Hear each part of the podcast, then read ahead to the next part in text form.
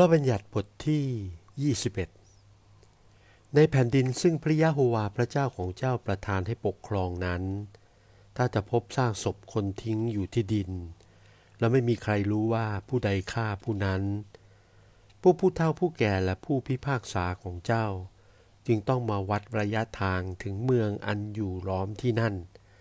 และพวกผู้เฒ่าผู้แก่สำหรับเมืองที่อยู่ใกล้ผู้ตายที่สุดนั้น ต้องเอาโคสีแดงตัวเมียตัวหนึ่ง ซึ่งยังไม่ได้ใช้การ และที่ยังไม่ได้ใส่แอก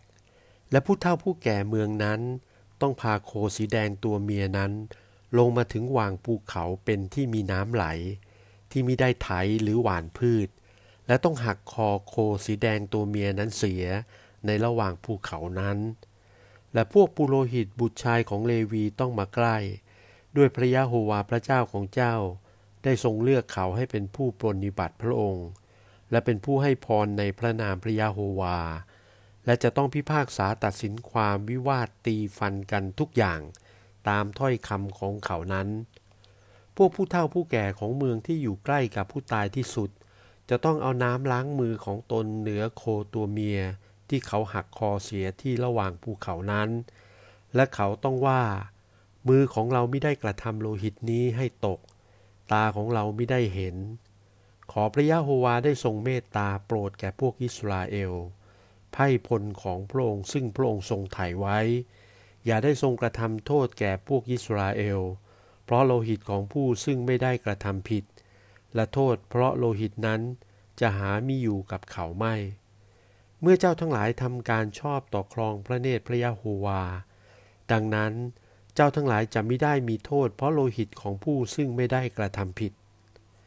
เมื่อเจ้าทั้งหลายจะยกไปทำศึกลบกับพวกศัตรูของเจ้า และพระยะโฮวาพระเจ้าของเจ้า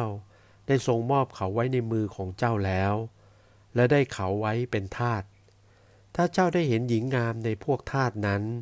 และมีความปรารถนาจะใคร่ได้หญิงนั้นเป็นภรรยา ก็ให้พาหญิงมายังบ้านของเจ้า ให้เขาโกนผมและตัดเล็บมือ ให้ปลดเปลื้องเครื่องนุ่งห่มสำหรับเป็นทาสออกเสีย และให้เขาอยู่ในเรียนของเจ้า กระทำอาการโศกเศร้าถึงบิดามารดาอยู่เดือนหนึ่ง ภายหลังเจ้าจึงจะได้ร่วมอยู่ด้วย เป็นสามีเขา เขาจะได้เป็นพัญญาของเจ้า ภายหลังถ้าเจ้าไม่มีความยินดีด้วยหญิงนั้น จงให้หญิงนั้นไปตามใจของเขา แต่เจ้าอย่าได้ขายเขาเพื่อเอาเงิน และอย่าทำให้เขาเป็นทาส ราะเจ้าได้ทำให้เขามีความอายแล้ว ถ้าผู้ชายคนหนึ่งมีพันยาสองคน คนหนึ่งรัก คนหนึ่งชัง และหญิงทั้งสองนั้นมีบุตร ทั้งคนที่รักและคนที่ชัง ถ้าบุตรชายหัวปีเป็นบุตรของหญิงที่ชังนั้น เมื่อชายนั้นจะแบ่งมรดกให้บุตรของตน ก็อย่าให้เขากระทำให้บุตรชายของพัญญาที่รักซึ่งเป็นน้องนั้น มาเป็นบุตรหัวปีของพัญญาที่ชังนั้น แต่ต้องให้เขายอมรับว่า บุตรชายของพัญญาที่ชังนั้นเป็นบุตรหัวปี โดยแบ่งเข้าของให้แก่บุตรหัวปีสองเท่า เพราะบุตรนั้นเป็นต้นเดิมกำลังของบิดา และควรจะได้ผลประโยชน์ที่เป็นส่วนบุตรหัวปี ถ้าผู้ใดมีบุตรชายที่มีใจแข็งดื้อดึง ไม่เชื่อฟังคำของบิดาและมารดาของตน ครั้นบิดามารดาได้ตีสอนเขาแล้ว เขายังไม่ได้เชื่อฟัง บิดามารดาจะต้องจับเขา พามายังพวกผู้เฒ่าผู้แก่เมืองของตนที่ประตูเมืองนั้น และต้องกล่าวแก่ผู้เฒ่าผู้แก่เมืองของตนว่า บุตรชายของเราผู้นี้เป็นคนใจแข็งดื้อดึง ไม่เชื่อฟังถ้อยคำของเรา และเป็นคนตะกะ และเป็นคนเมาสุรา และคนทั้งปวงในเมืองนั้น ต้องเอาหินคว้างคนนั้นให้ถึงตาย ดังนี้แหละ เจ้าทั้งหลายจะกำจัดความชั่วจากท่ามกลางเจ้าทั้งหลาย บรรดาพวกอิสราเอลจึงได้ยินและเกรงกลัว ถ้าผู้ใดได้ทำบาปซึ่งควรจะต้องถึงตาย